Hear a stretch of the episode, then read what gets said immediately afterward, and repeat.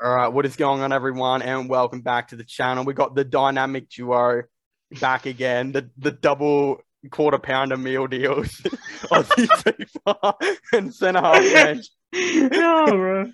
What is What's going on? cracking? oh, I'm happy to be back on the legendary podcast. We were just talking about how if we continued with AFL content, we might be more successful in our current careers. We're talking about other Yeah. big YouTubers that have done it well, and we're just sitting here barely now struggling. recording this. nah, bro. It would have it would have been weird, but here we are. My electricity can't even stay afloat with the storm out and about, and Cardman Bro. 22 is making a thousand bucks a month. What is going on? Oh, we're getting shit on. We are. Aussie FIFA comeback. You should actually do it. That'd be like the coolest thing ever, just to see you reclaim the throne. Nah, bro. I tried a couple of times, but I can't do it for some reason. Who's going to stop you? Caden McDonald? That guy lives in like Geelong or something like that. Doesn't even live in the big city. The big uh, of Caden McDonald. He he's like in with the AFL now. Like they paid him to go around the country and go to games and all that.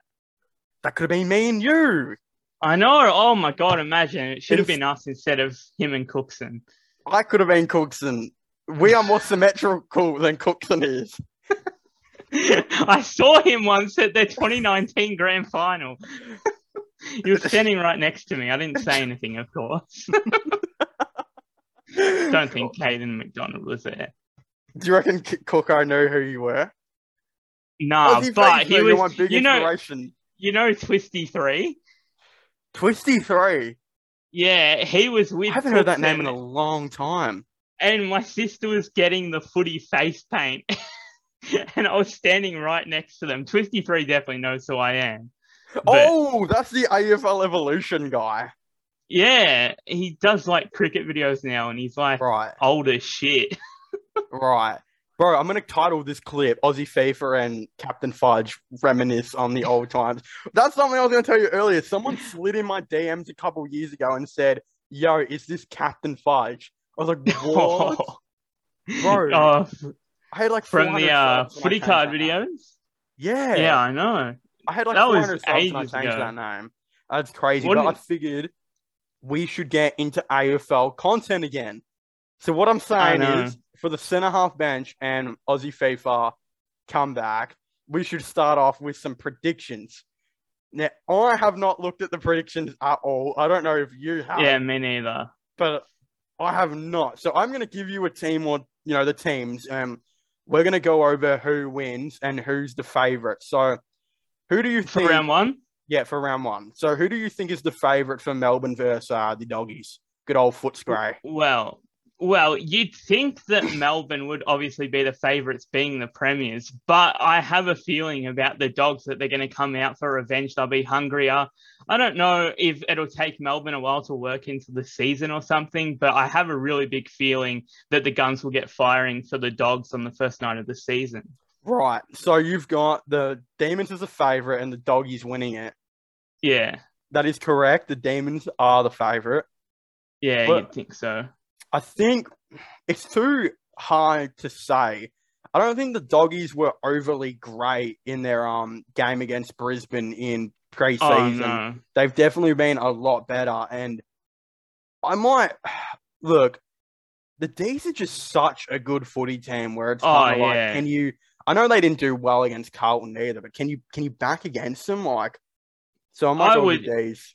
with with their midfield, you can never like the one midfield that I think can compete with them is The the, dogs, but there's a big difference between Tim English and Stefan Martin and Luke Jackson and Max Gawn. Oh yeah, But I'm I try not to read too much into the preseason games, which we'll probably hear about with the next one. So I'm trying my hardest to ignore right, them games. right, right. But yeah, I'm I'm pretty I'm pretty confident on the dogs to be honest, but uh, I don't know. All right, so I'll go with Melbourne- the D's just to be a bit different. But Yeah, the other the team Dogs. is the one I think we, we know who we're tipping, and that's Richmond versus Carlton. Obviously, Richmond the favourite, at least on sports bet. We are. I'm assuming you're tipping Richmond. I would Oh, ultimately. I don't think I've ever tipped against Richmond. Maybe like once just to show people I'm not like super unbiased. Let's be honest here, dude. Yeah, I tried my hardest when I was making videos to seem like I wasn't biased towards Richmond, but then I just put them at the top of every Oh, single yeah. list. So Well, like, I was super biased. there's there's a couple of things that I think go into this, and I think this is the most important game for maybe for round one because Oh yeah, both of these teams need, I, I think, need to make the eight. First of all, if Carlton don't make the eight, it is the biggest disaster Oh. because they have invested so much money and time into this list. And then if you're Richmond and you don't make the eight, it's kind of like, well, it's not as bad. It's not really a bad thing, but it's kind of like the first sign of a somewhat rebuild on Oh, the run, yeah, like what where- like Port Adelaide did a couple years ago. Especially with like Tarrant coming in, and we've got some younger players in now. It's kind of like if we're gonna have one last crack at it, it's probably gonna be this season. Yeah. but I'm not too confident on that. I mean, I saw an AFL post on Instagram that had had us on a ladder prediction ranking like third, and I think that's just crazy. Ooh. Like, we would have to be playing some crazy Mm. football, and I don't trust our midfield, Yeah. to be honest, to do that. Am I am I am I correct for saying this? If Carlton do not beat Richmond in round one, there is a very big chance they don't make the eight. Oh, Like, it is They are expected, in my opinion, to beat Richmond. huge. Yeah, it is a massive game, especially for Carlton. Like so much is on the line for them with Mm. this game. They ha- imagine how happy their supporters would be, Mm. how much different it would feel walking from the game round one, and you know we've just been beaten by Carlton. But I, it's just such a big game for them. I, I think it's it's also a big game for us, but there's so much pressure on Carlton, and it's just if they collapse under that Yeah. pressure, then we'll capitalize. Well, it, we're expected to finish seventh to twelfth, right? Like that's Yeah. probably our ultimate prediction. So if Carlton don't beat us, then that doesn't tell me, like, especially if they lose by one of those 30 point games again, like, that's the big thing. You uh. cannot lose by the 20 to 30 points that you lose by every year. Because if you lose by the 20 to 30 points, how can you be expected to be higher than a team that's projected to finish 7th to 12th? Yeah, they That's have to.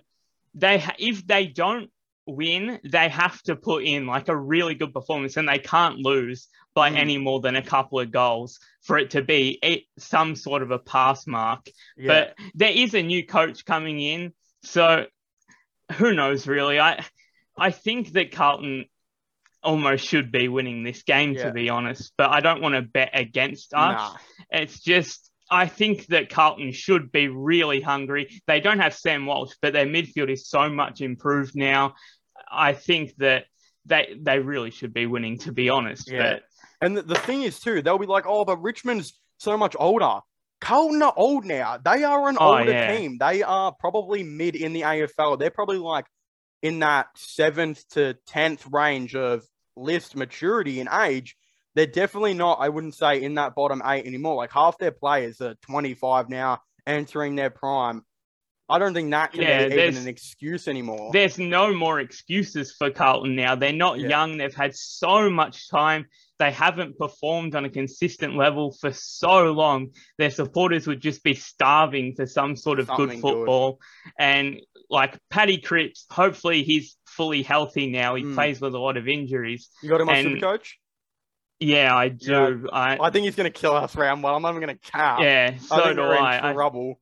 I think the the game will be won and lost in the midfield, to be honest, in my opinion, because we could just they could just come out the blocks, kick a kick a bunch of goals in the first quarter, and we'll be too far behind. But yeah, I I think that it's do or die for Carlton now, and who Mm. knows what happens if they do not succeed this season. Like it's they simply have to. Also, didn't they didn't get good news today because Dylan Grimes, I think I don't know who he said this to, but I saw heard it on the radio coming uh, home from the boys' house, and Dylan Grimes is said do not ex- do not completely rule me out for round one.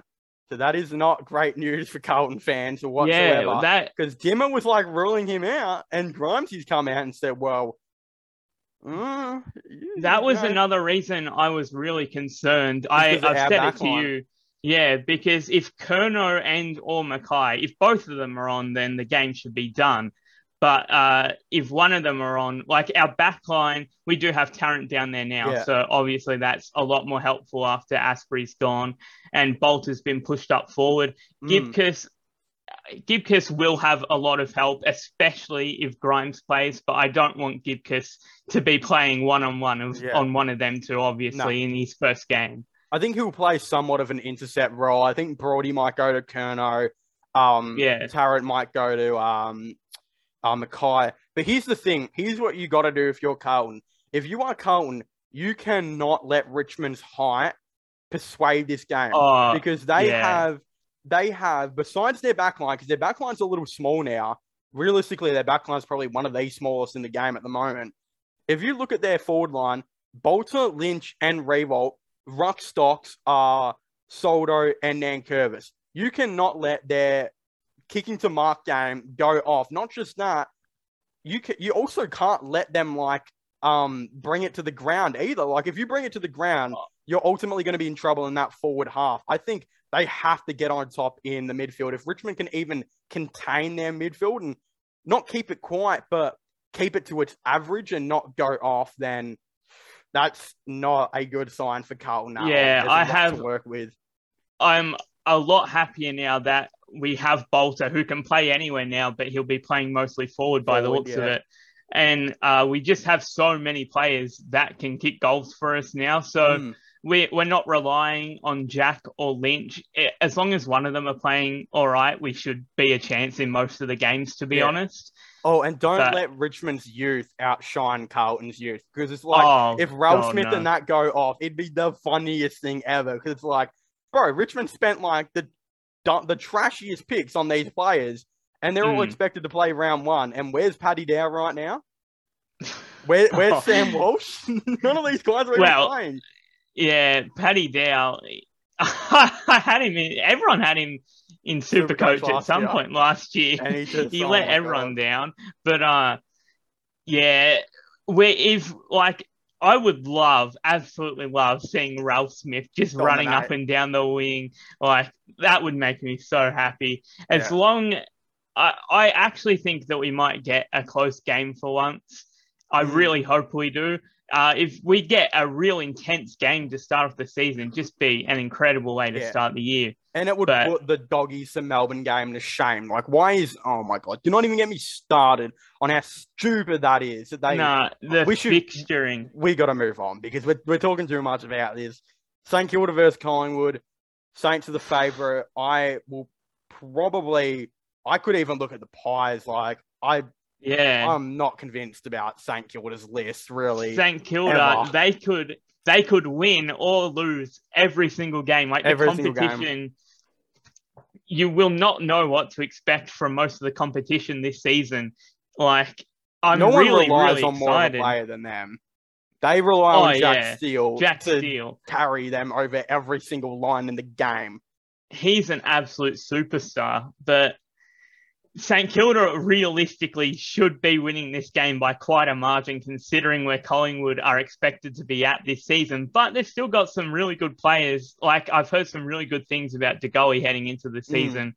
So Who are you I, I actually I will tip St Kilda, but I Yeah. would not be surprised if Collingwood got a hold of them, and it just be really funny to be honest, because Saints fans leaving the ground that night, like if they lost by a fair margin to Collingwood, that would be hilarious. I might, I legitimately might, and I'm not saying they're the better team. Like my opinion will change game day. You watch, but honestly, I might say because uh, for you Collingwood fans that are watching this video, I don't think really anyone's tipping you, and I might even legitimately go and actually support your side here, especially especially if like Lipinski and Howe. They all get up like they're they're all injured at the moment. I think Kreuger's out for round one, but if like if Lipinski plays, if Howe plays, they could definitely be a chance, but St Kilda could also thrash them. So the smart thing would be to tip St Kilda, but I might give you might give you Pies fans at least someone to tip for you because I don't know if anyone is, and I might just Yeah. say the Pies just for Uh, why not? the thing is, St Kilda, they could come out and destroy, Destroy them. them. Like- kill them now. Like, oh yeah, man. after after you've said that, St Kilda might win by ten goals, but Mm. Well, I- if they do, I, as long as Collingwood shows something, yeah, I don't think the Pies will be like. I think they'll still be competitive in a fair few games this season. Like they've still got all of their main players, Yeah. to be honest. So, yeah, I, you have to go with the Saints. yeah. Uh, I'll, I'll, all right, I'll go with the Saints. I'll tip them, but also Pies fans and root- I, I, I want to see a good game. I want because I love Craig McRae. I've got a bit of a fan Yeah. crush on Craig McRae, so I want to see something good. Geelong versus Essendon, I'm not so convinced about. I'm going to lock in Geelong here to do some harm at the G. Am I wrong for Yeah. saying that? I think they're going to, even though preseason they sucked. Yeah, I I have been advocating for Geelong, like going into the season, saying that they won't fall as far as people think they will. But Essendon, there's like a there's a bit of an excitement about them, like especially after last year. no, especially after last year, there's an excitement around Essendon, I reckon. And oh, it's at the MCG. It, it'd be Essendon's home game. Yeah, it's Geelong's I- home game. Oh ah, Right. well, Geelong supporters won't. Geelong supporters won't be happy with that then. But maybe they they only get mad if they play us at the MCG That for some very true. reason. It really hurts their feelings. Anyway, I'm actually. Oh, I I don't know if I trust the forward line of Essendon enough, so I will go Geelong. Right, that's what I'm thinking. I think it could be a close game, but dude, if Hawkins and Cameron find Hawkins and Cameron, yeah, it's over. Now, yeah, I have with next game we have, in my opinion, one of the most overrated teams in the AFL. Shots fired, bang bang. Um, GWS versus Sydney. Why does everyone think Sydney is a top four chance? yeah. Get because they're young and they played so well last year, so they think they'll get even better. But it's did only their one list year. improve this off season? Answer No. that for me. It it didn't. How many teams So- list improved this season? There's at A- least five, lot. six very solid teams that got a whole Yeah. lot better.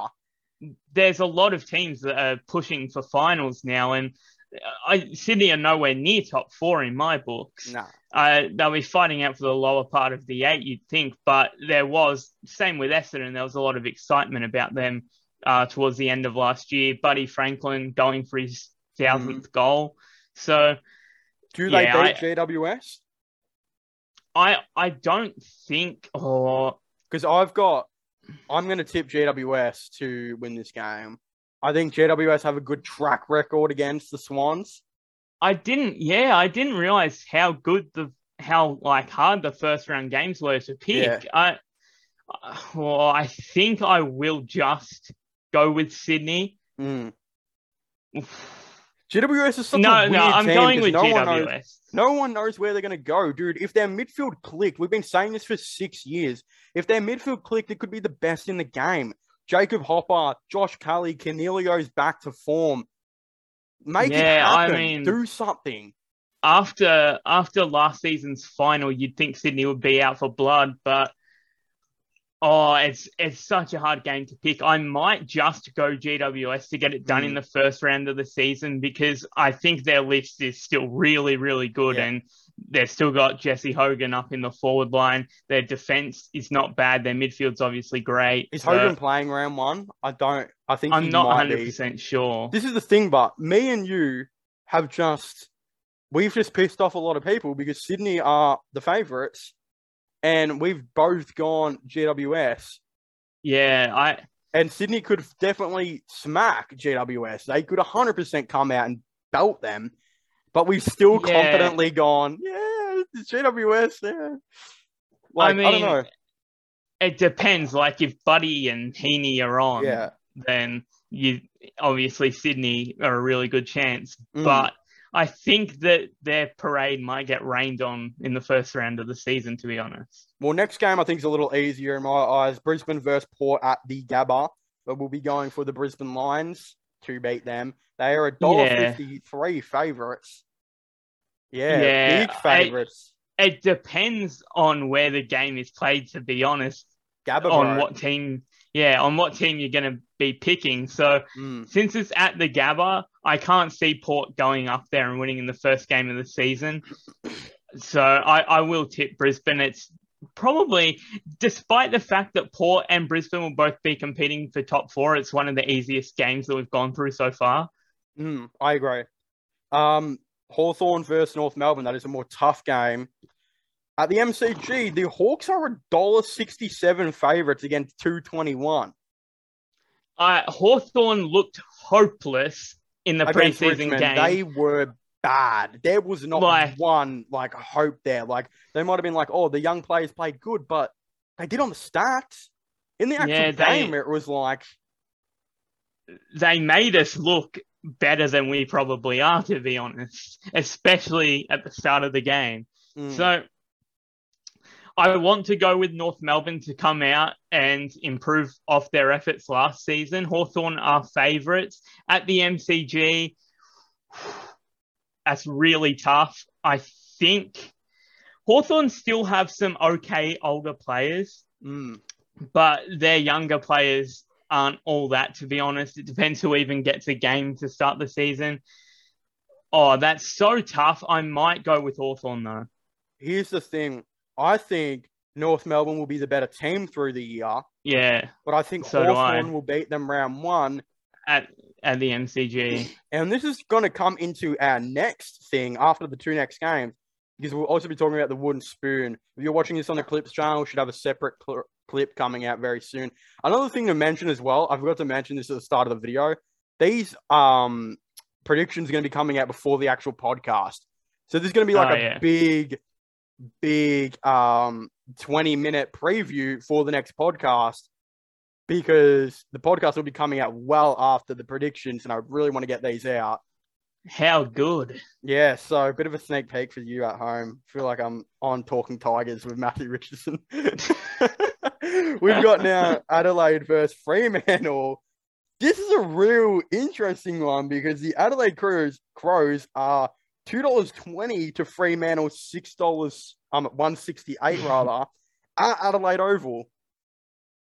I think Freo Freo should be Really? competing for the A. I think Freo should be winning this game. Adelaide beat- are gonna Adelaide are gonna be up and down this season. They're gonna have some good performances and they're gonna have some bad Ooh. performances. See, I think you've got them more as a wooden spoon, like smoky more than maybe I do. By the way, you're speaking there. Oh, I don't I don't think they'll be finishing like last. competing for the wooden spoon, you wouldn't think and you'd hope not. I have a lot of faith in Matty Nicks. I really like him, but they they obviously did beat Geelong there at the Adelaide Oval last year. Mm, Uh, but Freo, they they've got a real good team. Uh, even though they have lost Cerra, and I think people are underestimating how much of an impact he had.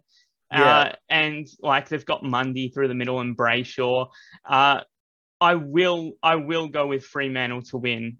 I tell you what, I'm going to go Fremantle to win because I absolutely got smacked in my Supercoach draft today because all the boys have been focusing so much on injuries, and all I do is watch NBA now, so I couldn't tell you who is injured.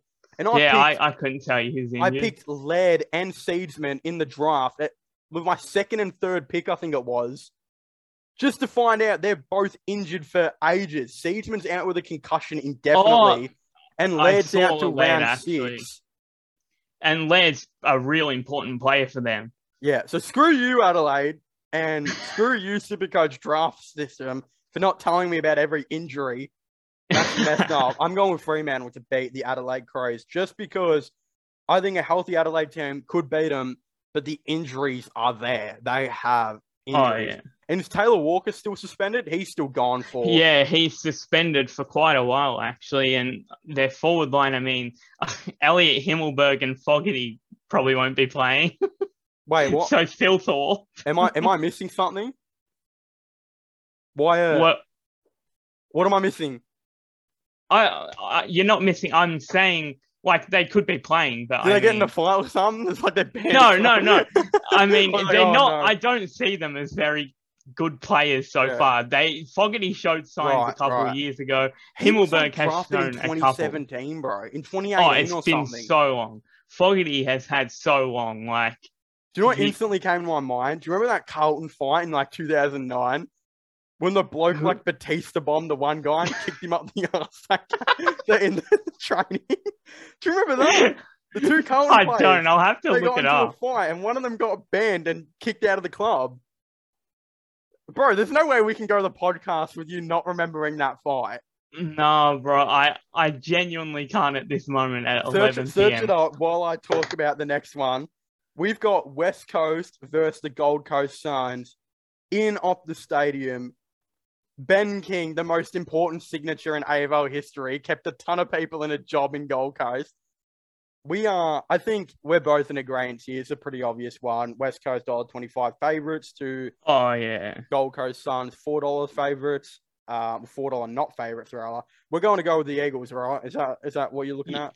Yeah, Eagles are not like everyone is saying that the Eagles will have a horrible year, which they will. I don't think they'll be really in the eight contention. They shouldn't be, but Gold Coast are like things aren't looking good for them right now, to be honest. Matty Rowell, hopefully he can come in and show some signs for them, but I'm definitely going West Coast.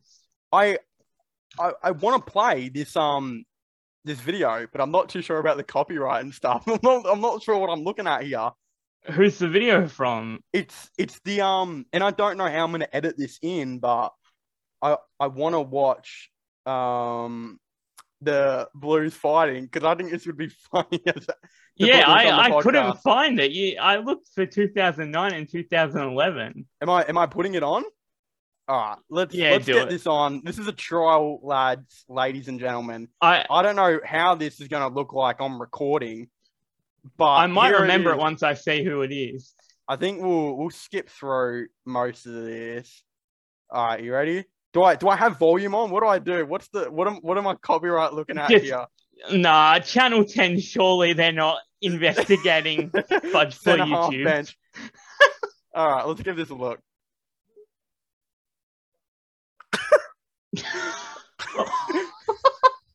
Hold on a Jesus second. Christ!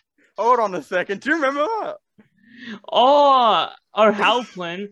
Oh, hold on a second. Goodness gracious me, bro. Well, I mean, what caused that? I don't even remember. There was like a bit of a fight going on at the old Blues, and that when you when you said that um the Adelaide players and that you they were not in, I was like, oh no. Oh yeah, I, I didn't I didn't mean like they're not in. I mean I don't rate them. that is the funniest thing. All right, we're moving on now. That's enough. That is enough. Let, let's get off that. we're going. I, I actually still want to talk about the Adelaide Crows for a second before I get in the wooden spoon. Because I was saying there is a player right now in the AFL who I would a hundred percent go for, trade for. And this was brought up. I don't know if it was from Cornsey or someone, but I think someone mentioned it. And me and you have often discussed this. But what do you think's going on with Jack Graham right now? Because he's contracted till 2023, but I think when he signed that, he probably thought there was a very big chance he was going to be the club captain. And when you're Yeah. told by the media, the fan base, the su- the supporters, the the whole entire footy community that you are the next captain of the Richmond Football Club, but you go to work and you do a um they do a vote and you get told that Toby Nan Nankervis is in front of you, yeah, I was not expecting that Nank. to hurt. I mean, Nank's obviously like so highly rated throughout the club, and I really highly rate him. He's one of my favorite players, but I was not expecting him to be a captain. I wasn't expecting us to do co-captains either. I'm not the biggest fan of clubs doing co-captains, but Graham definitely like he was backed in by everyone. He was going he was going to be the next captain of Richmond. Every supporter uh it obviously didn't happen. I don't know if they thought he wasn't ready. He's still young, but That- that's I the don't issue know. though, because from the way they've spoken, they think Grimes and Nank are going to be the captain for the next couple of years. Yeah, And if you're looking at it like this, Jack Graham is contracted for only one year. In the AFL, one year is nothing. It is Yeah, nothing. Uh, the AFL doesn't carry over contracts. They basically terminate them once a player gets traded if it's if they can restructure it for them to be on more money, right? If you're the Adelaide Football Club and you see Jack Graham and you already have some issues with the young leadership at your club, like after Sloane, who's going to be their captain? Exactly. Not just that, you're looking at this. They take they took Thilthorpe at two. Next year they took Rachele um, at six, and this year they'll probably have another top five pick again, right? After Yeah. that, you would think, hold on a second, we have drafted so high for so many years in a row.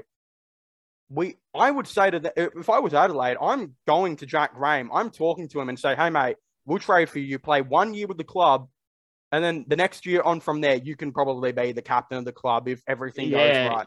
You almost have to do that considering he's from South Australia. He's a player who it is looking like if a player is like he seems like a player that could go back Yeah. and for the right price well, go back Jack and lead a football club. would you rather So- maybe 650 at Richmond and just be a dude that plays in the midfield for the rest of his career? Or do you want to go to the Adelaide Crows, the team you grew up on? You've done everything, you've done heaps at Richmond. You've done two premierships, second in the best and fairest. You haven't grown into the player maybe they thought you were going to grow into.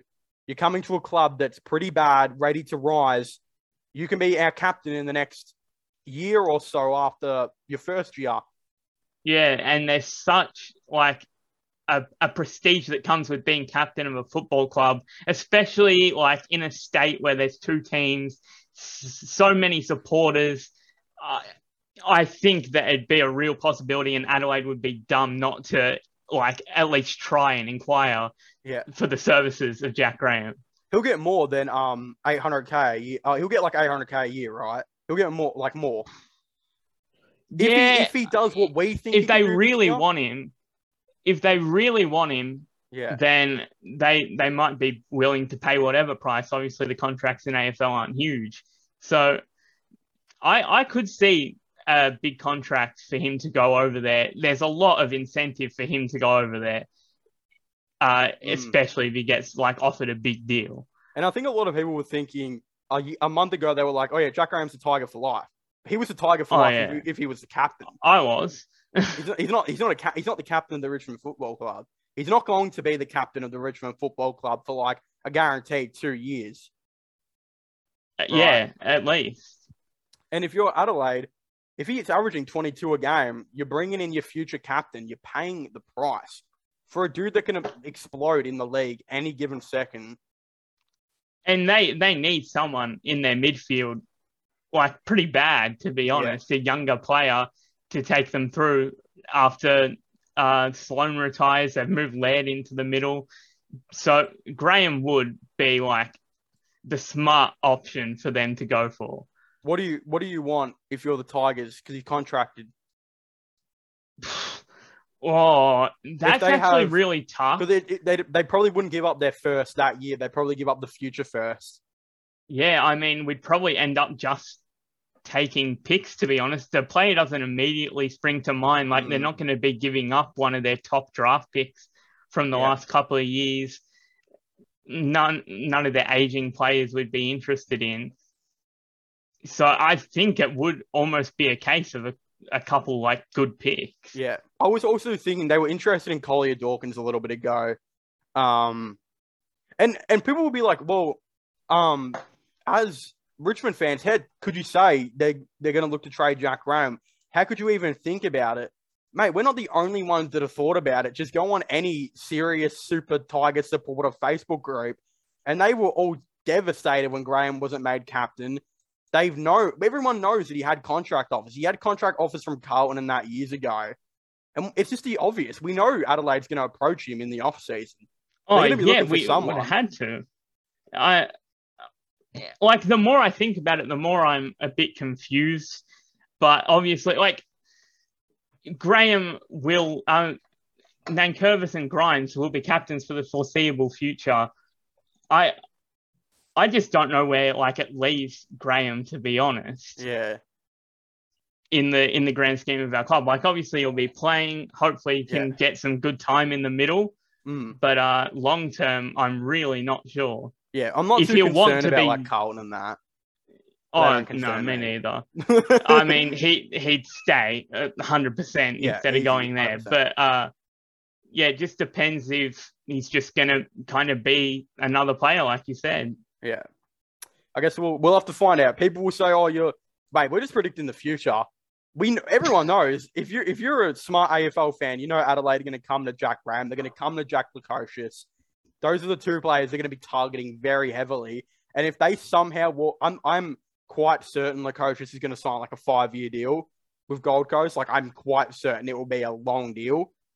But if the Adelaide Crows come out with Jack Graham and Jack Lukosius in free agency, jeez, that Huge. yeah, and Rankine, like I think Rankine's more of a poor Adelaide player. I don't know why, but he just looks like it. I could, yeah, I could see. Hmm, I That's could more- see him at either, to be honest. Yeah. Anyway, we'll move on. Um, it's an interesting thing to think about.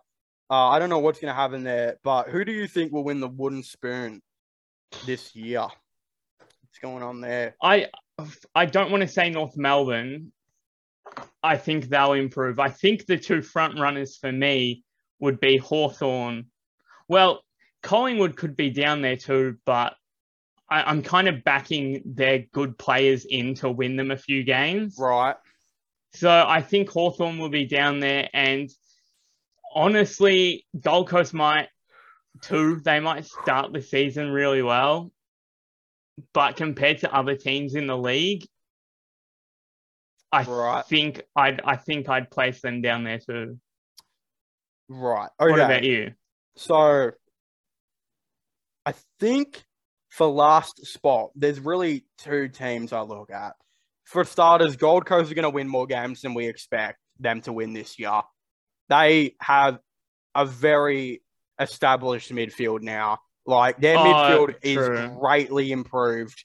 Yeah. But if you're looking at Hawthorn and North Melbourne, there is nothing about either of those two teams that is established. For oh no, not at all. North Melbourne have four players that like seriously they're like tossing around. They have like four solid ruckmen on their list. like they have four ruckmen and they can't play them all. They want to play Coleman Jones and Goldstein, but then you got that Xerri guy who Yeah. dominated preseason. You got the guy they took at one in the midseason draft who teams were talking about taking as a, fir- a late first in this year's draft if he didn't get taken in the preseason in the mid. mid-season, Apparently, he's supposed to be a real long term prospect. Like they weren't expecting him to play for quite some time when they picked him. So Yeah. But you've got all sure these players, and North are just sitting here like, well, who do we play? Because we can't play them all, but they've only got one good key forward. And if you were to ask me a good key backman for North, I think of McKay, and I think of McKay, and I, I think of McKay. who do, else do they have? Yeah, well, without Tarrant, they might be left real depleted down back, and they might concede some pretty big scores this year. When you And- think about it, Apparently, they're playing Goldstein as like, um, like a 70 30, 70% forward, 30% ruck. But I'm I'm Yeah. sitting here like, dude, if you want to play Goldstein, you've held onto him for much longer than we expected. I think you got to play him full time forward. Like they have yeah, young, upcoming he's ruckmen, getting on now. and they want to play Coleman Jones full time ruck. Like in order to do that, you have to play Goldstein as a full time forward because you got younger ruckmen as well to progress. You know, progress, and they're just not going to. And I I still rate Goldstein. I'm not sure how much I'd rate him as a forward. I don't think I'd rate him as highly as Coleman Jones as a forward, but they're going to be playing Coleman Jones full time in the ruck. Do you see Coleman Jones being an elite ruckman in the AFL, or could you see him being more of an elite forward? Because I know what I see him more as. I I don't know if he'll reach elite either way. I think Ruckman. Right. I th- I think there's just so many great forwards that you'd almost have to say Ruckman. But He kicked five goals in his first game back as a Tiger. yeah, And only his second game ever, he kicked five snags. Why is he not a forward? I know. I because I just said I rate him a lot more Hmm. as a forward than Goldstein, and I if they're going to I would play him forward instead of Goldstein, obviously. And Goldstein's still going to be playing. I don't know. Goldstein's like 33 now. Yeah. Oh. It's- Hundred percent yeah, it's, real confusing when you think about it. They've got Larkey down there. They got Zerha. Yeah. Do you have North Melbourne as last? Do you think? Because I don't. Even though we've said I all don't. these interesting things about them being we like wh- what their stance is, they just need to prove me wrong. Really, like one game of proving me wrong with like four ruckmen playing in the team, then we'd be cool. The team I have finishing last, I think, is the obvious one that a lot of people haven't talked about. I saw this um, video of people saying who's going to win the wooden spoon, and I saw too many people saying Adelaide, a, cou- a bunch of people saying Collingwood, and a bunch of people saying North. Bro, Hawthorn Yeah. have the worst young core in the league. They have the worst Oh. young core in the league. No doubt by about it. quite some margin, to be honest. This is like their first year. They had like a solid top 10 pick. Like Grainger Barras, bro. What what was that pick?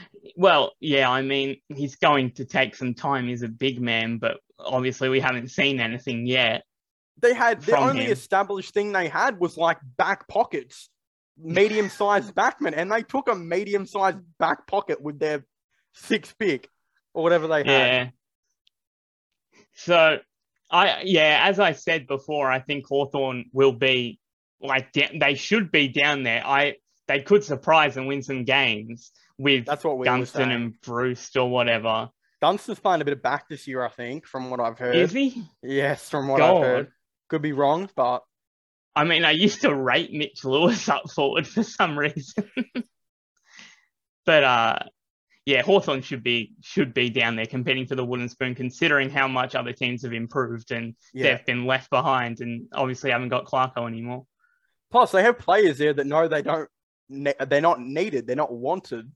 Bro, they put Mm. Jaeger O'Meara and Tom Mitchell all on the trade dead, like the trade uh, block, and Yeah. didn't manage to trade one of them.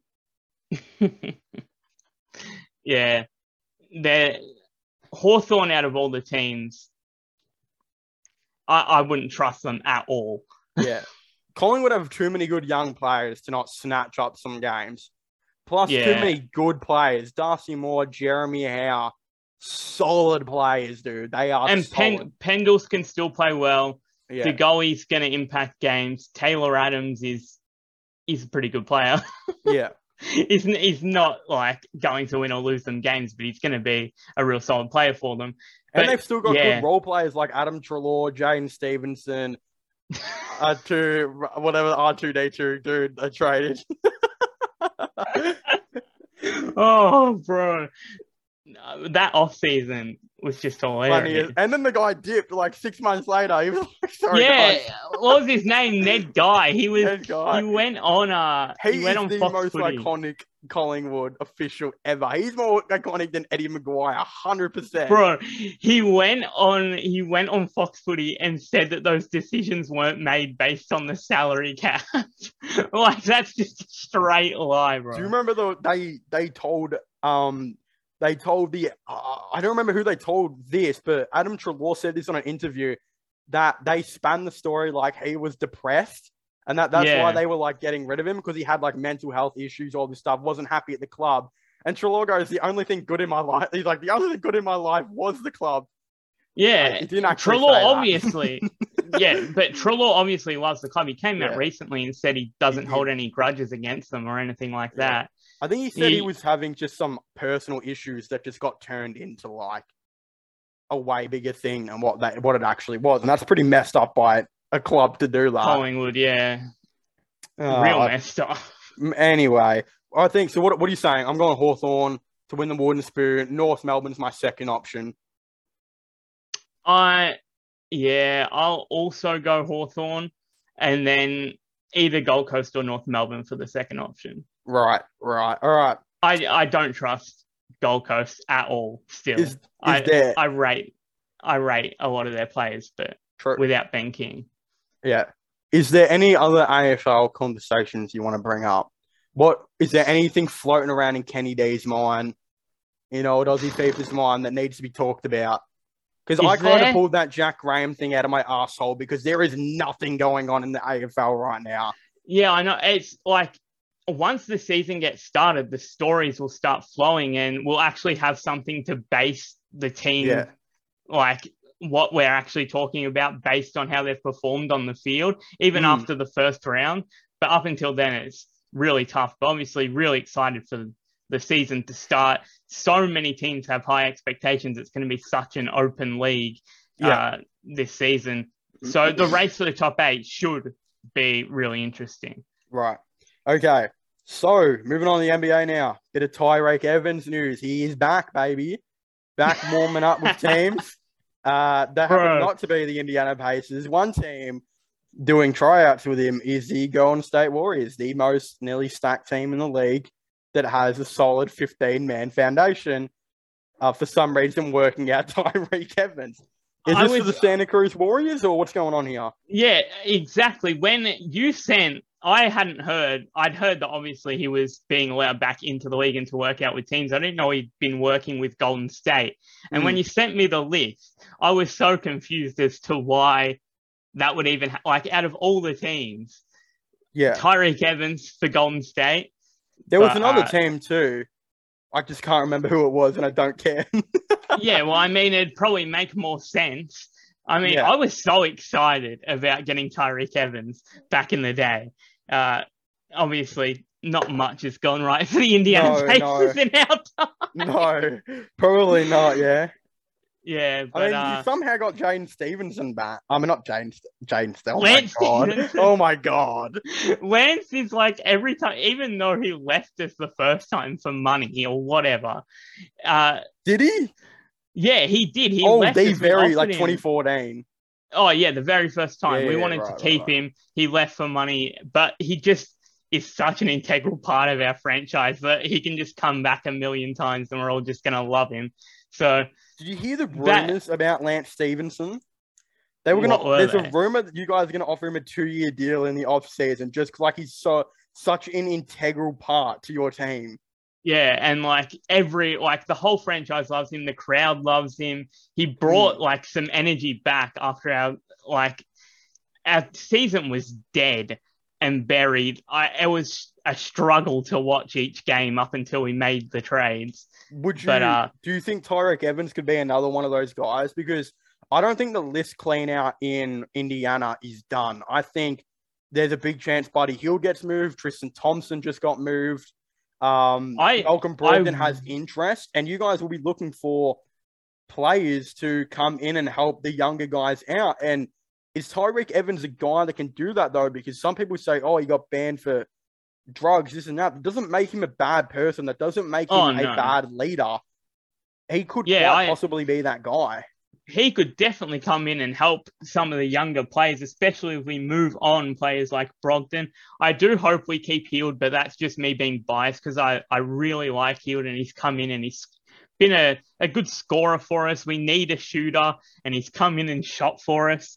Uh, but yeah, I, I would like to see Tyreke Evans back. I used to really rate him. Uh, so yeah, I, I wouldn't necessarily want him back if we didn't move on players like Brogdon. But if we did and we needed someone for next season to come in and help and play some minutes and help the younger guys, then I'd be more than fine with that. Right. Um. So Tyreke Evans is on your radar now. What do you think the Golden State Warriors plan is for him? Because I don't know if this is a workout just for the Santa Cruz Warriors because they've done this in the past where they worked out. I think it was Jordan Bell, Quinn Cook, Jeremy Lin, um, for their team, and then two of them ended up actually going to Santa Cruz. Jordan Bell and I think I think Jeremy Lin played there for a whole season as well to try and make an Yeah. NBA comeback. Do you think this is more of a we're gonna try you out, but we're gonna just sign you to the G League team? Yeah, that's because I don't see like the real worth for him coming in to their NBA team, especially at the moment, uh, because their team's just incredible at the moment. I don't know what he'd really bring to them, but if they were bringing him back to see like how how he's tracking, how he how he'd be, how he'd fit into the team, for the future. I mean, there's obviously nothing wrong with that. It could be what's happening based on the past that you've just mentioned. Well, they better hope that um he's not a Darren Collison 2.0 because that man spent two and a half years out of the NBA and everyone was like, including me, like I'm probably to blame here too. Everyone was like, "Don't worry, he's going to come back good. He's going to come back good." Yeah, we we talked dropped, about it. I think he on... was 16% from three for the Lakers or something like that, and he scored like one point in 10 minutes per game that he played there. I have more trust in Tyreke Evans to come back better than Collison, if I'm honest. But Collison shooting those sort of numbers is He's just ridiculous. Bad. I remember us talking about Collison and actually like speaking quite highly of him that he can come in and play a role, but obviously we were wrong. maybe he just didn't have enough training or something. I don't know. Or maybe it was he just the Lakers. Dedicated. Bro. Look at the Lakers, man. Is he the first player this season to do that? No. No. The the Lakers are something else at the moment, and now LeBron's just going off scoring 50 pieces for fun because their team's obviously not going to be going competing for the championship. They're just hilarious at the moment how they'll drop games to anyone like the Houston Rockets. Could you imagine if you told Lakers fans before the season started that they're like five man rotation would be LeBron, Malik Monk, Stanley Johnson, Austin Reaves, and um, who's another guy that's been in there like closing games. Like these guys close. People will be like, "Ah, yeah. you're just you're joking. You're a Lakers hater." No, these guys close out games. They are the closers out. They legitimately are getting big minutes now. Reaves is probably on twenty plus a game now. Same yeah, with Stanley oh, Johnson. Reaves plays a lot. Yeah. So I'm I... not a Lakers hater to say this fact. that the Lakers rotation is one of the most abysmal in the league. You, they might be like, oh, well, that's because Westbrook's injured, right? People before the season started. No, so like I don't know if I'm gonna make your any happier Lakers fans before the season started. But Westbrook's like honestly an eighth man now that starts. Uh, like bro, that's how they I, trade him. Oh yeah, I rated like I kept trying to defend Westbrook throughout the season, uh, but recently it, it's not working out in LA to say the least. He is the worst turnover player in the league. He might not average it, the most turnovers, but his turnovers are the worst. They watching, are some doozies. Watching him play when he's like the good parts of his game have left and the stupid parts have stayed. And he's always been quite a painful player to watch. But every time he turns the ball over now, it's just like, man. Bro, he has no like handles and first step now. Like back in the day, this man could give you the nastiest first step yeah, low he was with explosive. the handles. And now my bro could get locked up by Austin Reaves. Like Austin Reaves could do a job on this man. He is. I wouldn't doubt it. I mean, Westbrook's confidence would be below zero. Yeah. But uh, and obviously there's the whole thing like recently coming out about like his family like receiving hate mail and all that like real bad stuff, which obviously is going to affect how he plays and like his family and all that. But uh, mm. you know, people people can't be doing that. But when you play for the Lakers, you've got to play to a certain standard, or else things like that are going to happen because their fan base is just something Different. else. All right, so this yeah. is going to segue me into two things.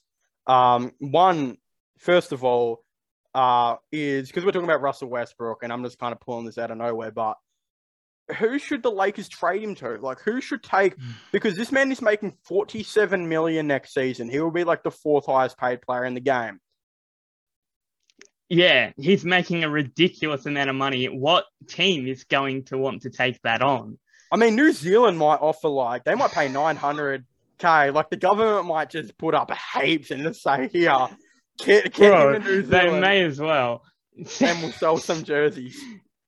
Send him to the NBL. Like, no, bro. I, I don't know what's next for Westbrook in Would the Westbrook NBA. Even be that good in the NBL because the the players that shine in the NBL are shot creators. because there are not many shot creators in the NBL, and Russell Westbrook is not a shot creator. It'd actually be funny to see how he goes. Imagine if he played in the NBL He'd be like, oh, and wasn't up to standard. that would be so funny. Bro, the look on his face. Oh no, I'd actually feel bad for him because we've watched this man put up 40 point triple double Yeah, and we're questioning if he can defeat Bryce play in Cotton. Australia. no, Bryce Cotton's a legend for Perth now. no shit. But first, again, I know it's seriousness. What team would take Russell Westbrook? It's you might be like, well, OKC might eat his contract. Bro, OKC's worst thing about their team is three point shooting. They're going to want to improve on that What- next I- season. the only reason they take Westbrook is because they felt bad for him. Yeah. I mean, that's just dumb to have Westbrook for OKC now. It's going to have to be a, a bad team, but I don't listen know. listen. The only team I think quite possibly could take Russell Westbrook on is the Indiana Pacers. I, I knew you were going to say that. Am I wrong for saying the Indiana Pacers would not take No. him on? no, you, you're not. And I would be open to it because it'd be funny to watch Russ play for us and I'd start loving him. and no matter how bad he play, actually, it depends how bad he plays. But Yeah. uh, considering we won't be going to win games for a little while now,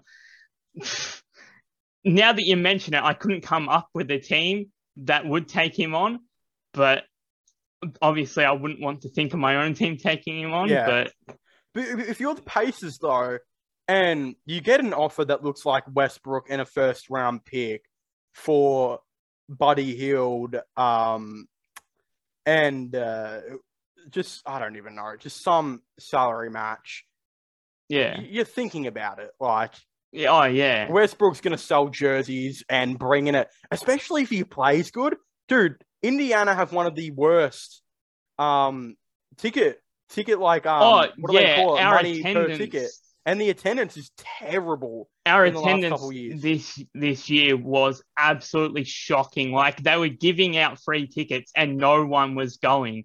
Half like I'd seen photos from uh Pacers pages where there was just like not even half an arena in there. Mm. And it was real sad uh, when those photos were coming out because of how bad our season was going. But Yeah. obviously, we've took another direction. You're since. getting fans now. There are actually Yeah. fans in the seat. I tell you what was worse though last year. Last year when you guys were like actually trying to contend for the playoffs and fans Yeah. were like they were not there. I think that was when the owner was like, "Well, we're not bringing in fans when we're trying now. We got to rebuild now while the fans aren't And- here." I'm so glad that they finally like our our front office is always so neutral, but they've actually gone in a direction for once, and it's quite exciting. And getting Halliburton has just been Yeah. a game changer. Like, made me so much more excited that we have a guy that we can get behind for the first time since Oladipo. I mean, we got behind TJ Warren in the bubble, but Yeah. an actual player that we can get behind for the future too. Mm. It's just absolutely massive. That's another guy. Because TJ Warren will be leaving anyway, the Lakers Yeah. might even say, well, can we sign and trade of TJ? Um, a part with Buddy Hield just just to get it done. Um, the, Yeah. the other thing is too, though, I think the last thing the Indiana Pacers owners expected when re- when blowing up the team was that attendance would get better. That was probably the last thing they thought was going to happen, and it did. And I feel But, like if you yeah. bring in a dude like Westbrook and he starts playing good, then that's going to be a better sign than maybe having Buddy Hield. Because at the end of the day, you're getting a first round pick as well. yeah, like- and he's such a popular player. Yeah. He like the jersey sales would be high, higher than quite a few seasons now, to be honest. Mm. When you're bringing in a player of former superstar status that could revitalize his career and actually have a chance, I'd be fully behind it. And yeah, in I- Indiana, the floor would probably be spread. oh like, yeah, they're gonna would. they're gonna try and I hundred percent think the Pacers will sign some like um shooters in the off season, like I really Dougie hope McDermott so. type players. They won't be free agents, but you Oh. know what I mean. Bringing McDermott back would make me a happy boy. yeah, he's still got two years left, I think. But yeah, I Ah. think I think Westbrook to the Pacers would be the go. I can't see anyone else Yeah, now that you mentioned it, like I didn't even like try and think of it because I was trying to think of just random other bad teams that could take him on, but it actually makes the most sense now that you've said it. Yeah. All right. So we're the other thing is, and I say this with absolute confidence, and I think Lakers fans agree with me now. I think genuinely Lakers fans, this is one thing the Lakers fans can get behind me and not hate me on, and that is Rob Pelinka is the worst GM in the league. He's the worst better GM off in the league. With LeBron James as their GM. you are better off hiring me with my 2K my league knowledge than this man. Who the hell does um, this man think he is making the moves that he is? I'm gonna rage. Uh, I'm gonna rage for a second here. DeAndre Jordan got paid a million dollars for no reason. Why was he in the NBA? How is he still in the NBA? and then after that pass, they waived him, bro. That was legendary. how did how did the Lakers general manager see Isaiah Hartenstein in free agency, a man that just put up like eight and eight on the Cavs in limited ass minutes, and goes, "Hmm, here's a young center I could pick." Let me take DeAndre Jordan, bro. but to be honest, he's probably so stupid that he didn't realize Duh. what type of player he is. And did you not turn the TV on for one second to look at Australia versus US and see Jock Landale dominate? No, no, no. DeAndre Jordan is, yeah. Speaking of Landale, he did a number on us in our victory against San Antonio right. today. Come on, lads. Yeah, it was go. good to see Jock Landale, but he would have been better for the Lakers than he also Jordan. He also looks like Jake Paul. Uh, that is a conspiracy theory. I Jock haven't even Landale noticed to be like honest. Jake I might Paul. have to look that up. I saw. Uh, oh, I, I don't know. I don't like the way you're looking at the camera here. This is a devious intention. No. I felt like a villain, bro. I, I had to unplug my uh, keyboard for some reason and use the laptop one. Oh, he actually kind of does. bro, some of these photos are real Jake Paul looking. Yeah. Hold on a second, though. How did. Can you agree with me? Can we get back on topic real quick and not talk about Jake Paul and Jock Landale? How is this man still in a job? How? It's, it's beyond me, bro. This is the Lakers we're talking about. Like, such probably the most important franchise for the NBA. This is the yeah. man making decisions. And it's not like they DeAndre Jordan was the worst signing ever. It's the fact that they kept him for like four months. Yeah, bro. Uh, like it's 2022. DeAndre Jordan is yeah, and you know what's the funniest thing as well? When they got rid of Rondo um for cash considerations or whatever, everyone was like, "Oh yeah, the Lakers suck. The Cavs are good. All right, make it happen." The one that hurt my feelings was then there was a rumor that they were going to send Trevor Ariza back to Miami for cash considerations, and I was sitting here like, "Hold on a second. Trevor Ariza is like your second option now. He's like the only player you have other than LeBron that can hit a three. How is he the man you're looking at moving out of everyone? Oh, bro. The team is. Te- oh my god! it's actually quite manager. frustrating. It's quite frustrating when you look at it from that standpoint when you're not just laughing at the Lakers, which is quite a fun thing to do. This is a team that's got LeBron James, by the way. LeBron that we're talking about. James, bro they've got Anthony Davis, who's supposed to be in the prime of his career. Wait, hold on, hold on. Get this, get this. Right? Get this, right? I'm gonna I'm gonna look at the camera real like I'm gonna give it a devious look. You ready? so they waived DeAndre Jordan, and their response to that was to sign TJ Augustin. their center response was to sign DJ Augustin and Wenyen Gabriel. People were getting hyped in the comments of the Lakers post when they announced they signed Augustin, bro. That's the state of the Lakers franchise. I was watching the NBA with my mom, and she goes, um, "Who's that number 35?" And I was like, "Oh, he's Wenyen Gabriel." And she's like, "Is he the new? Is she? Is he the new center?" And I was like, "Yes." He's the new center. This is the Lakers team. Wenyen Gabriel is your new center. DJ Augustin's playing power forward. and Austin Reaves is playing small forward.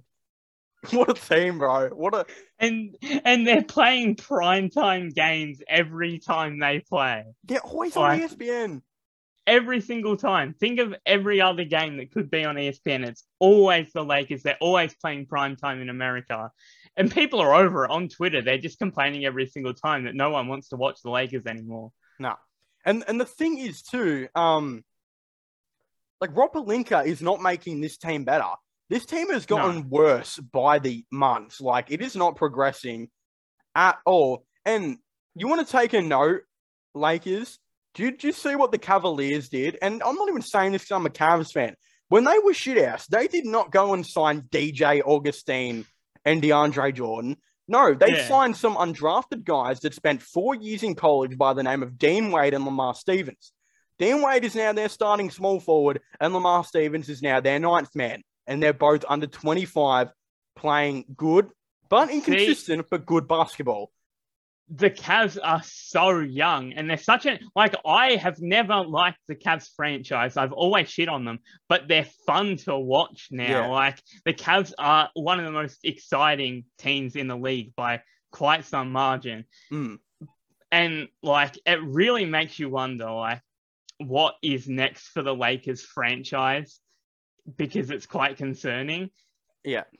Because, And look, we've lost three of our last seven games, but that's because we've got Jarrett Allen, Lauri Markkanen, and Caris LeVert all still injured. And we're like, yeah. all of our team is under like 25 except Kevin Love and Rondo. Like, no one's going to care if we so barely just make time. the playoffs. We have heaps of time to develop. And look, if we just make the playoffs and lose in the first round, so be it. We've made more progression this year than the Lakers have, probably will in the next So- three years. So much progression from the Cavs this year. It is insane. Like I I never wanted to even like admit it. I didn't think the Cavs were going in a good direction, but you were right the entire time. What I was right. has almost been like perfection, to be honest. Yeah. And then look at Rob Pelinka and the Lakers, bro. Their idea of getting better is signing the positions they don't need, players they don't need. That is their idea of getting better. I'm sure there's some seven foot dude in Ukraine. Or that's probably not the best country to mention. Italy, that is tearing it up, probably averaging 15 and 15 every night that could come into the NBA and at least average you more than five rebounds a game. And I mean, you may as well. What's the worst thing that can happen? It's not like it'd be any worse than the players that they've been bringing in. Look at Froling in the NBL right now. He's like Yeah. 23, really skinny, probably won't be an NBA player, but god damn, try something. Anything. Eh, Like, is he even looking out there at his options? No, because he Uh, that's not the way he doesn't want to think about that. He's gonna what he's probably thinking about now is the next season.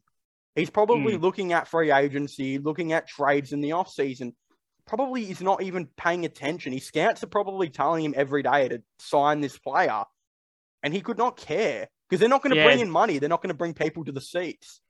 No, and this season, it well, they've got the play-in tournament, which I'm not convinced that they'd win.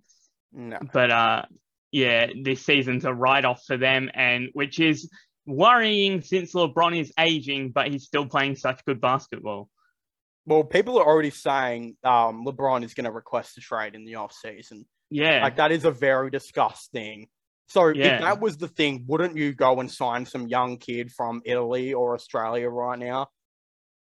Like, wouldn't you be ready to p- hit the panic button? At least I mean, try and you'd sign think some young guys. yeah.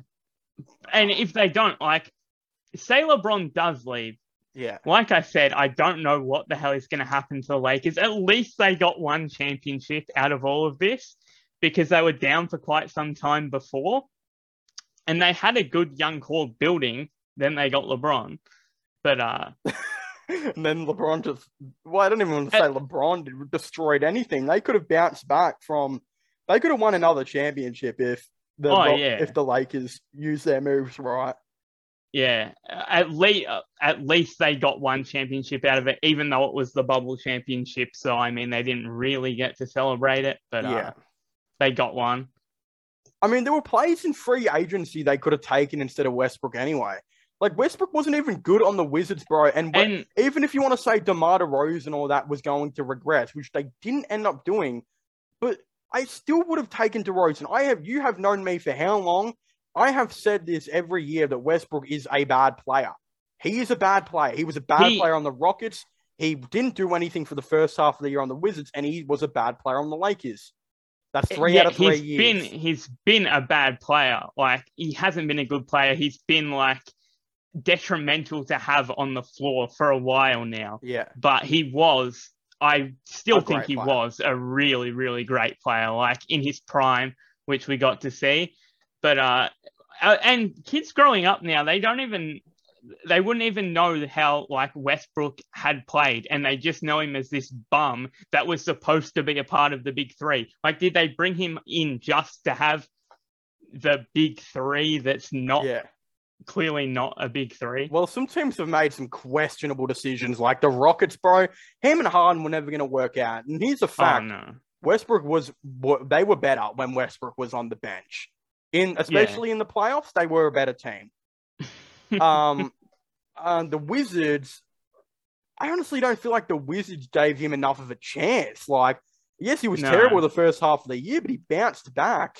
Um, and looked like they actually had something okay going for them. But when I think they heard that like a solid shooter in KCP and a young player in Kuzma would be coming and some cap relief, they were kind of like, whoa.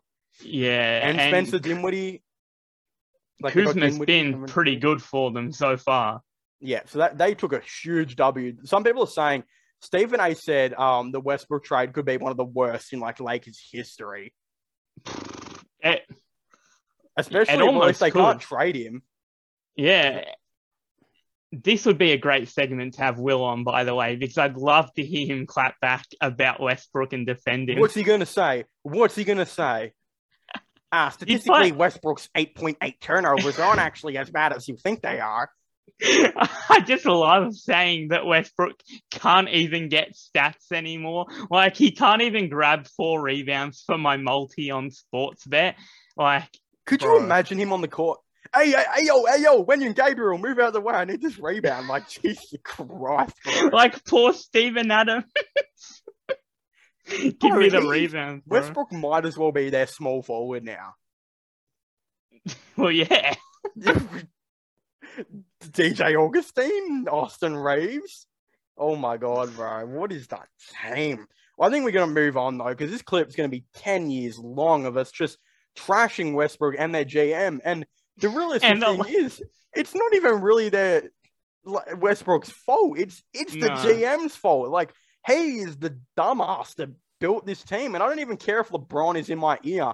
I'm telling LeBron to shut up like what Ty Lue did. Like Ty Mm. Lue, Ty Lue tried to tell him to shut up, and look where he is. He's coaching the Clippers. Rob Pelinka might be coaching the Clippers next if he tells him to shut up. All right, moving on now. Um, we'll talk about one more thing before we move on to some boxing because, uh, you know me, I know you. YouTube boxing is absolute AIDS. That's my one passion. It's I my love one- YouTube I, boxing. I can't wait to get in the ring one day and then post a picture afterwards with Xavier of me like this. Xavier looked like the type of dude just to go after one training session. no, bro. Moving on, Bradley Beal. Now, I'm quite certain he is going to re-sign for four years with the Wizards. I think most people are. They're building something really special. You got whether you like Kristaps or not, they've still got the first ever foundation they have had in Washington since 2017 with John Wall. Back then, they had John Wall, Otto Porter, um, and just some pieces. They've struggled to gain continuity. They've had Westbrook, did not create a foundation there. They had Dinwiddie, did not create a foundation there. Now they have Kuzma. Now they have Kristaps, and it looks like this will be a long term thing. But if the Boston Celtics came to you with a good idea, like if you were Bradley Beal and the Celtics came up to you and said, "We're going to offer you a sign and trade of a max. We're going to trade Marcus Smart, um, and Al Horford in a first or two to the Wizards in a sign and trade." Is that something you're thinking about if you are Bradley Beal? Do you think about maybe joining Brown and Tatum and That's what I was gonna say. Williams and that? The the prospect of joining Tatum, like Tatum is a superstar at this point. Yeah. and uh, Brown has improved a, a whole bunch in recent years. That would be real enticing. I'd love to see how it'd work out having Brown, Tatum, and Beal all on the same team. Yeah. Uh, and what'd you say they're sending back in return? Al Horford and Marcus Yeah, so Al Horford will be on a $27 million team option next year, which I think the Celtics will accept if Yeah. because it can be a part of a sign and trade. Plus, he's an incredibly good center. Um, and he might play in Washington, whether he tries there or not, whether it's his last year, they probably won't care too much. They've got a, such a young foundation anyway. Marcus Smart's an incredibly solid defender who would live and breathe in Washington. He would live it up there. He's just one Yeah. of those guys. And two first round picks to help out with Kyle Kuzma, Deni Avdija. Don't know if Hachimura will still be there. There's been rumors they're looking to trade him for quite a while. Um, Kispert and whoever they draft this year. yeah, It's it's an I- idea. I, I agree with you that uh, like I can definitely see Beal re-signing there. And that idea is interesting and it does make sense considering Al Horford Yeah, and Marcus Smart, how they go uh, over uh, in Washington plus the picks. I don't know. I kind of just see Beal staying though. yeah. Well, think about the team the Wizards would have if he stayed. Like, think about think about the team. Let's just say, um, free agency. I don't know who they would get. Um, I could actually realistically see them trading for Malcolm Brogdon. I think he would be a guy. And let's just say they give up um Hachimura and a protected first for Malcolm Brogdon, right? Because I think they're going to move Hachimura. He's not going to develop behind Kuzma. Yeah. And the Heat have been interested in so long about Hachimura. Yeah. Um, Pacers might want him. Then you you let KCP go. You finally develop Deni Avdija. Deni Avdija could grow into being the shooter that KCP is, much Hmm. more of a shot creator. Um, a dude that could really help out. Then you're looking at a team that has point guard Malcolm Brogdon, shooting guard Bradley Beal, small forward Deni Avdija, power forward Kyle Kuzma, center Kristaps. With off and the I'd love to see that team play. and off the bench, they would have one of the, if not the most solid benches in the league. You could bring back KCP to play 20 minutes per game off the bench. You've got yeah, him there. Sure. Um, they've got the bloke that has been to like 40 different teams in the last three years. I forgot his name. He was on the Hornets most recently. Not springing straight to mind. Ah, whatever. They've got him, um, Corey Kispert off the bench.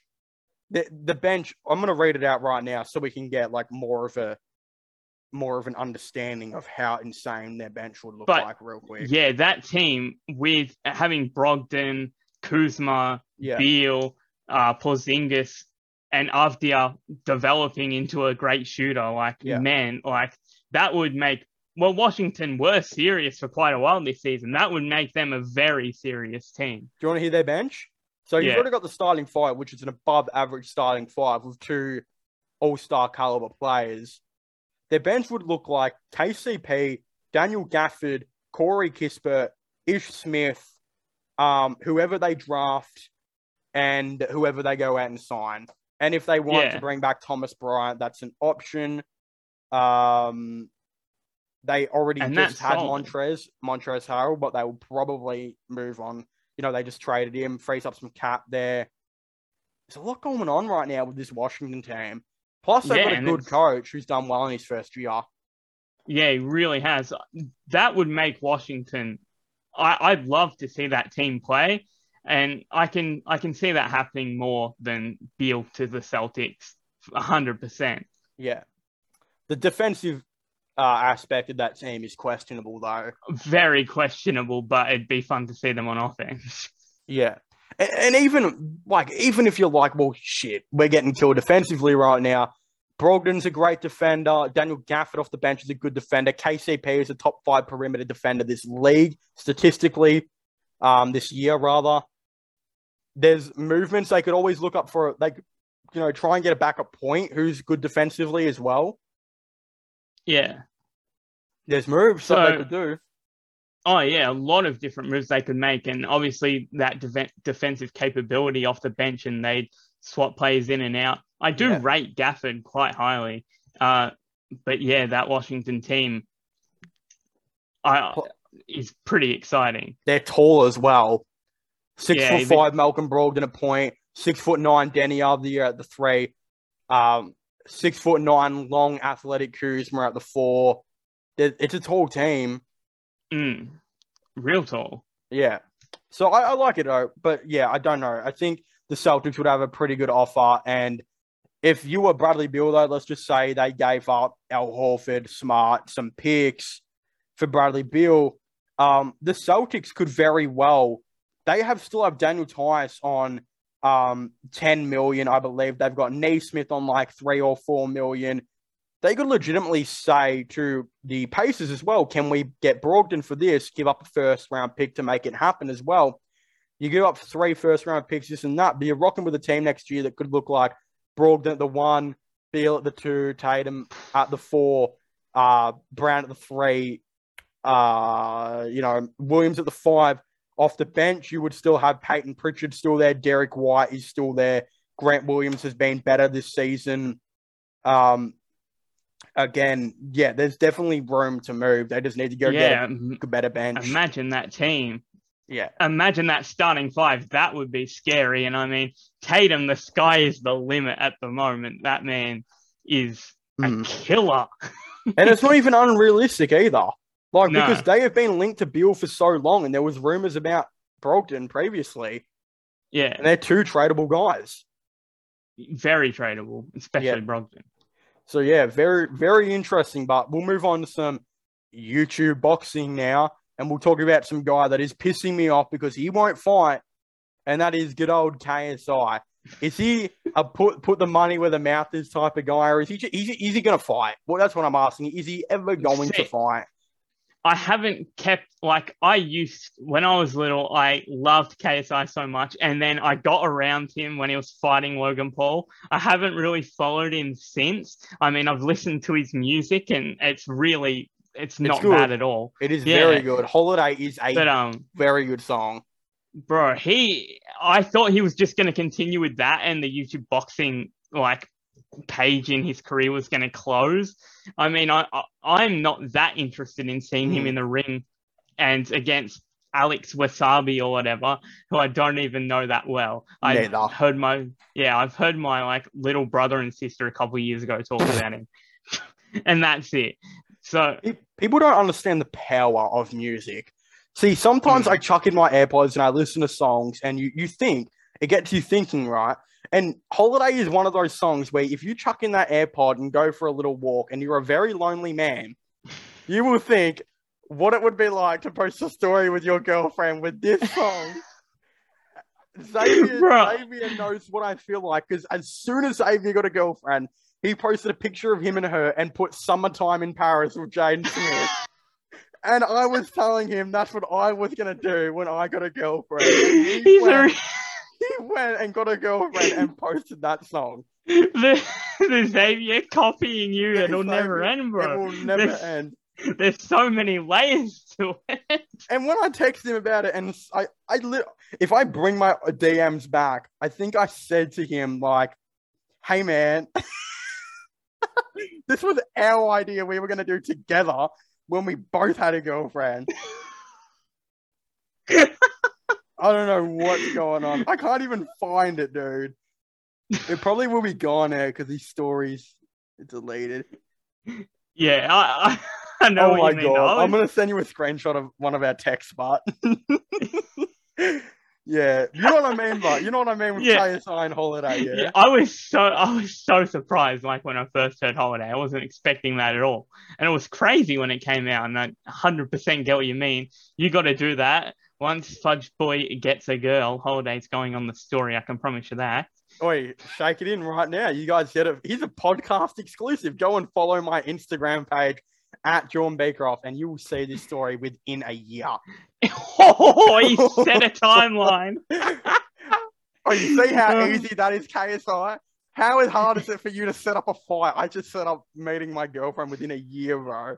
No, legit though. I I don't know what he's doing. I'm not interested in seeing him back in the ring, really. But I mean, I'll probably still watch it if he does. Well, it's heated up recently because Yeah, Austin McBroom, is that how you say his name? yeah, it would. I know be. he's a family man, but all I remember is seeing that video of him slapping his daughter's ass. And oh Yeah, my ap- god, that is apparently so... like his channel's like shady as. I don't remember what the argument was for it, but apparently it's just weird. Look, I don't care if you're a parent and you kiss your kid on the lips. You, I, I don't want to get into anything else, but I don't care. But that slap was weird. I haven't seen it. I don't know. I want to. It was. remember that devious intent you looked at me with earlier? That was the. I was looking at Google. Oh, oh, kind of hurts my feelings. No, yeah, I was. I was looking at you. Oh, cool. Thank you. See, maybe it'll be me and you on that story, and we'll put holiday on there. We're getting on both of our stories. We're getting so. Oh, that would that would make Xavier jealous as. Wait, we're getting hella sidetracked here. KSI was supposed to fight this Austin McBroom dude who has this big old YouTube channel that used to be famous. Um, and he got called out multiple times. This Austin McBroom dude basically beat the shit out of some TikToker. Um, and looks like an actual okay fighter for someone that has never really fought before. But KSI never responded to him. Instead, has now kind of come out and basically said that he will be boxing again this year. His management confirmed that he will be boxing again this year. And looks like he is challenging Alex Wasabi to a fight because Wasabi has been challenging him. And it looks like they're getting on. And Alex do Wasabi you imagine- weak guy that barely beat Yeah. Deji. I was about to say you would imagine that'd be an easier fight than the Austin Family Man. But this is the man that claims he wants to fight Jake Paul.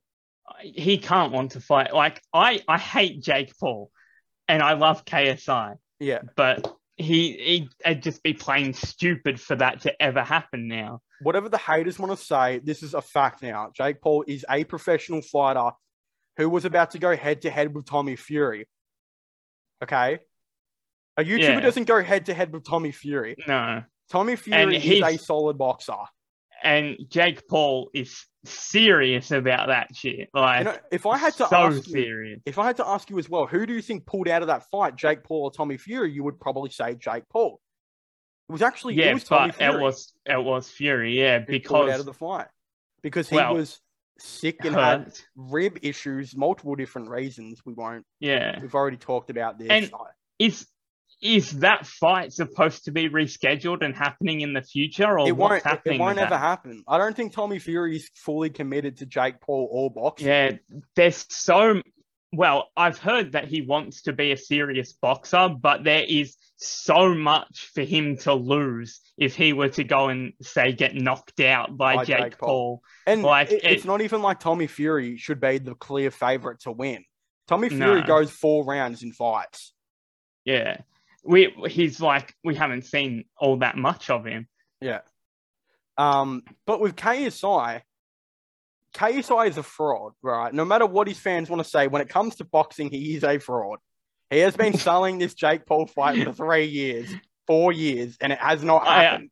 I didn't even know that he, he was still going. Like, it would have made sense back in the day and it would have been real interesting, but it's just stupid now that that would ever be an option or that he would tease that fight. And why would you fight Alex Wasabi? What are you getting out of that? That's not, yeah, it's not really proving anything. It's getting some sort of a payday. I mean, What are you getting? If you are serious about boxing, you are not getting anything out of not only Alex Wasabi but Austin McBroom. No. Go and fight Tyron Woodley. Go and fight Tyron Woodley. And KSI, no matter how much I like your music, you were getting drops. Uh, well, yeah, he definitely is. And I mean, I think Woodley would Woodley would beat Jake Paul in an octagon because Oh, I'm yeah. only saying Well, I this mean, because yeah, Jake UFC. Paul is not shutting up about entering the octagon. UFC. Like, I just wish he'd shut up about that. But um, KSI can't be like legit about this. If he wants to still box for fun, then I understand that he'll go and beat up these other YouTubers Mm. but and people will watch it. Apparently, they'll get a, some Will sort of though? pay out of it. What? Who? Who wants to watch Alex Wasabi or Austin McBroom fight? Yeah, is that just a U- but- is that a UK or a European thing? Because like, I don't know anything about these guys, and I'm not. no, th- they're definitely. I'm pretty sure they're American, but Is like KSI, American? I think so. I don't know. I KSI fans would probably get around it and they'd watch him and they celebrate him winning it. Like, Hmm. Oh, he is American because it was America versus UK. Deji was UK. uh, yeah. Didn't Deji fight recently? Yeah, and barely lost to Austin McBroom. Uh, barely lost to Wasabi, and this dude wants to Oh, fight yeah, KSI, yeah, and KSI right. wants him. That is funny, bro. It is. My favorite fight of all time is Deji versus Jake Paul. People don't understand the distance KSI and Jake Paul are. oh Like, yeah, like a distance. so many people, like so many people would be biased towards KSI. But even with that, I'm biased towards KSI by a long way when comparing him to Jake Paul, but not in a boxing ring. If you were to predict the fight, so if you were to predict the KSI versus Jake Paul fight, what would you say would happened? Because I reckon he would make it out of the first round, but I think Yeah. that man would be slapped up. The KSI would be Second- wobbly as. Yeah, he'd be completely out of it. Like even him against Logan Paul, it was wasn't like gassed. convincing victory. He wasn't like he came out boxing all right, but he got gassed. I you'd have to say Jake Paul knockout round two. round two. Oh, easy. I mean, the Like, fight I- wouldn't last past round No, two. I- right? I like you said, I can imagine KSI making it out of the first, and I can picture him in the corner after getting smacked up. Which, as much as I hate to say, but it, it clearly would happen. Bro, Jake Paul um, could beat him off the jab. Oh Off the yeah, jab. and Doesn't have to do anything else. Just beat him off the jab. I Jake Paul wouldn't even want to fight KSI anymore, would he? He's way past that, wouldn't he be? I think he doesn't, but KSI and his fans keep bringing it up. Yeah, So it keeps because- becoming a discussion. because so many people would want to see? KSI versus Jake Paul without understanding Mm, what's the actual on. distance between them. I also, here's another thing too to mention. Um, this isn't the same fight that it would have been a couple of years ago either. Oh no. Not not in terms of skill level, but fandom. Dude, two years ago, Jake Paul was the most hated man on the planet nearly. and he has people Now he Like- has support in his comments. yeah in, in in comments on instagram on multiple pages unless it is on like he gets trashed on like mma pages when they post him but when it's just like a regular old page like rap or any sort of popular page he gets support in the comments now which you Remember would have when he never met up thought a with couple Trump years ago and shit? Like people were I- very happy. People were like, "What is this collaboration?" i can only remember kanye and Lil Pump with Oh, Donald little Trump. Trump with Trump, bro. When Trump is back in 2024, the memes are gonna be so sick.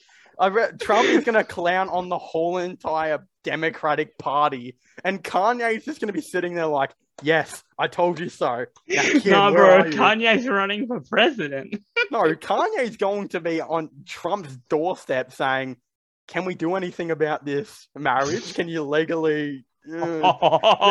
the bro, no. I feel bad for Pete Davidson, bro. And Trump Trump would be like, "Feature me on Donda Three, and we'll, we'll make something happen here." Don't you think that might happen? we need the dynamic duo of Trump and Kanye back. No shit, no shit, bro. The- Honestly, if Kanye was president, would the man be worse than Biden? Probably not. Probably I mean, not. it- oh, I love Kanye runs Kanye, with the Donda party. The Donda party. All right, moving on, but moving on. So we've talked about KSI and how I also think he needs to fight Tyron Woodley because I think that's the fight that he should be looking at. Well, was- Tyron Woodley would take it because Yeah. Another payday and he can just it doesn't matter if he wins or loses at this Well- point. I mean, it seems like his MMA career was so long ago. If I was KSI, this is what I'm doing. Next month, I'm fighting Alex Wassabi. I am beating Alex Wassabi just to get in the ring and get hit a couple of times, right? In four months, I'm going to go fight on whatever undercard Jake Paul is doing. I'm going to go fight Tyron Woodley. I'm going to put up a good effort. And if I Imagine win, that for a co-main event, though. That event Oh, would be huge. wouldn't be a co-main event. He'd be the, it would be the undercard, hundred percent. But he would Depends depends how they market the fight, to be honest, and who Jake Paul's fighting. if he if he beats Tyron Woodley, if because let's just be honest here, that's probably not going to I- happen. but if then the Jake Paul KSI fight talks get back on, Yeah, but and you could do I this in all under a year if you're. KSI. yeah, and does he really want to? Like, well, it sounds like it sounds like he wants Jake Paul. Yeah, well, I don't know if that's the question. Is he wants to, but is it reachable? Is No. it possible to beat Jake Paul ever? What would he have to do to beat Jake he Paul? would. He, do you know if he's continued like training and staying fit? Because I know in between fights he like let Well- himself go a bit before he got back. KSI fans Training. and that they say he's in the gym and he trains, but like, Yeah, uh, bro, people on tour don't often train and shit. No. Like, that doesn't doesn't happen. But no. it- it's a it's a tough one. Um, but if you're Jake Paul again, I'm still fighting someone else. Um, I I'm going to if I'm him, I would be try, I'd be pushing for a fight against what's his name even more now. Um, Tommy Fury because if he fights Yeah. him now, if I, I'm I'm taking Jake Paul now because like I don't know what That's a Tommy fight. Fury's is doing. that's the fight that I'd be interested in seeing from him. I mean, and that that fight I would be more. I I would have said Tommy Fury, and I probably did say him quite a while ago. did, but yeah.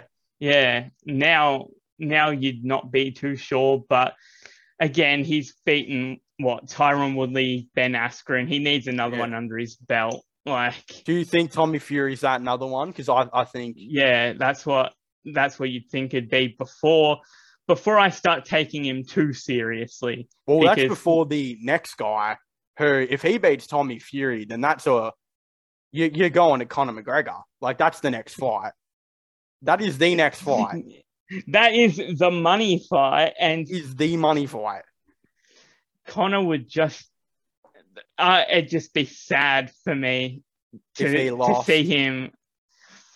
I I can't see him losing. He he was very good against Mayweather. Mayweather still was quite old, but man, it'd just be like how far Conor McGregor had fell if he was to fight Jake Paul. And I've seen him like responding to things Jake Paul has been saying without Mhm. mentioning his name, which is like, why are you even bothering?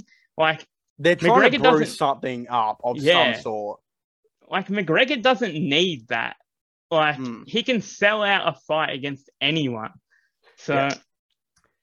The, the thing is too though, if Conor McGregor and Jake Paul are fighting now, I'm probably still taking Conor McGregor because that man Oh, can yeah, eat I'm- up a punch.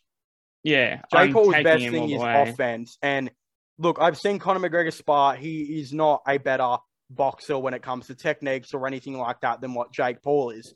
But if you gave Conor McGregor even a couple of months to learn that technique, dude, the oh, punches he can If take, he took, yeah, if he took that seriously, like he would just outlast.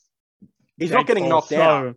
Yeah, he'd outlast he him can- easily. He could win on points with his eyes closed. So Well, if he he, took it seriously, yeah, to, to, you, to do that, you would have to take it seriously. He would have to, again, have a little bit better technique than what he did against Mayweather.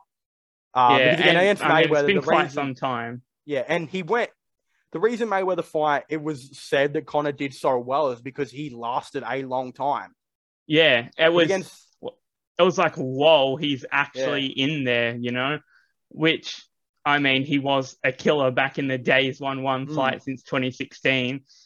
There's the the reason I'm so against it is because there's so many fights that he can have in the UFC I and agree. he can build himself back up. Yeah. So plus, I don't think Jake Paul is the fight because again, as I said, the reason he looked so good against Floyd was because he just lasted. He was just Yeah. there. But against Jake Paul, look, you can do the same thing. But that's not going to guarantee you the win. If Jake Paul No. has better technique and he lands more hits, that's what's going to catch the ref's eyes.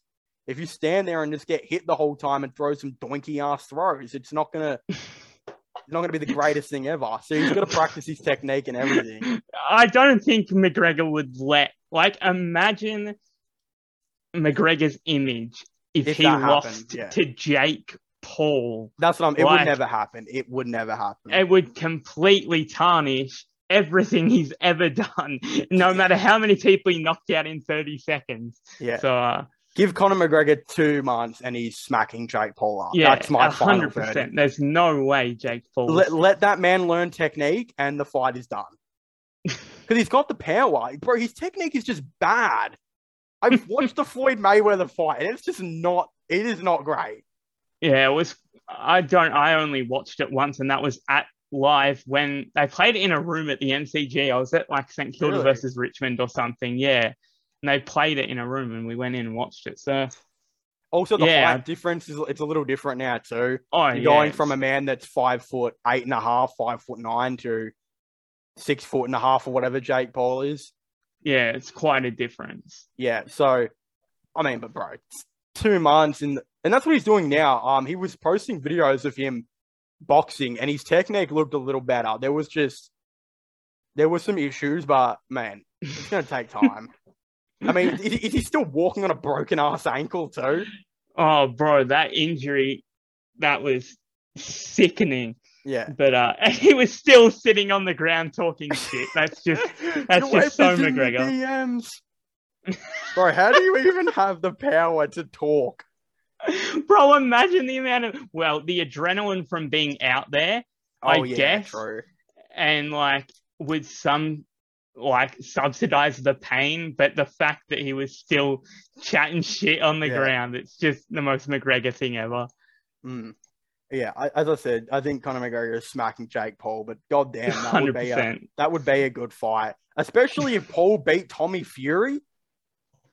That would be a kick-ass fight to watch. I think they're both batshit crazy. That would just imagine oh, them in the imagine imagine the conferences. Oh yeah, my god, exactly. be so entertaining. Yeah, they'd happen, be- please. Yeah, that would honestly the build up would probably be better than the actual fight. Yeah. All right. I'll probably I'll probably end off the pod. I want to thank you for coming on. It's been been pretty good. We definitely All good, bro. s- we said some interesting things, especially about the Lakers. I think I've said some things about McGregor which might get me hate. It might make me look like a Jake Paul fanboy, but honestly, I'm I'm stating the truth. Where you want to talk shit about me saying he's got bad technique, he just does. Like his boxing technique's not great. But I'm also not saying that this guy wouldn't absolutely destroy the shit out of Jake Paul in like one round if he got it figured out. Like it would be crazy how much that man would kill him. Yeah, hundred percent. Obviously, And I I'm- mean, Jake Paul saying he's offering to go in the octagon. yeah, no, that's not happening. Let's ignore That's that. just the most stupid thing Yeah. of all. Time. But yeah, leave a like, subscribe to the channel, comment in the comment section down below. Do you want me to link your channel? Is there a comeback coming? Do it. Come Link- back. Coming soon. Link Aussie FIFA down below. Um, and yeah, go check out the Clips channel, all of that. And I guess I will see you guys next time. Goodbye.